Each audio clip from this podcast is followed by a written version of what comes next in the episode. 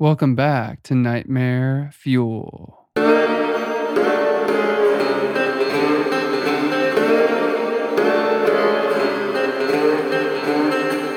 This one is titled The Girl in the Photograph.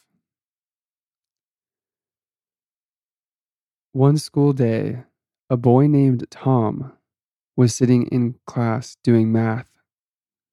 It was just six more minutes until school let out. As he was doing his homework, something caught his eye. His desk was next to the window, and he turned and looked to the grass outside.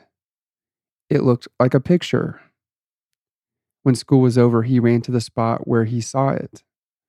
He ran as fast as he could so that no one else could grab it. He picked it up and smiled a big smile. It was a picture of the most beautiful girl he had ever seen. She had a dress with tights on and red shoes, and her hand was formed into a peace sign. She was so beautiful that he wanted to meet her. So he ran all over the school and asked everyone if they knew her or if they had ever seen her before. But everyone he asked said no. Tom was devastated. When he was home, he asked his older sister if she knew the girl. But unfortunately, she also said no. It was very late, so Tom walked up the stairs, placed the picture on his bedside table, and went to sleep. In the middle of the night, Tom was awakened by a tap on his window. It was like a nail tapping. He got scared. After the tapping, he heard a giggle. He saw a shadow near his window, so he got out of his bed, walked toward his window, opened it up, and followed the giggling. By the time he reached it, it was gone.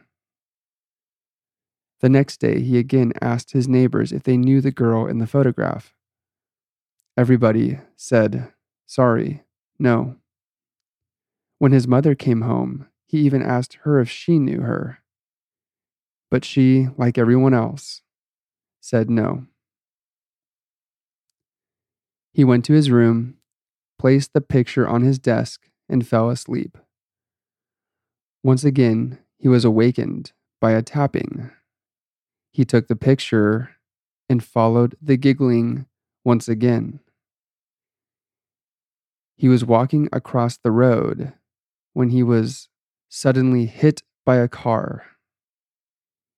He died instantly, picture in hand. The driver got out of the car and tried to help him, but it was too late. He saw the picture and picked it up. There, in the picture, he saw a cute girl holding up three fingers.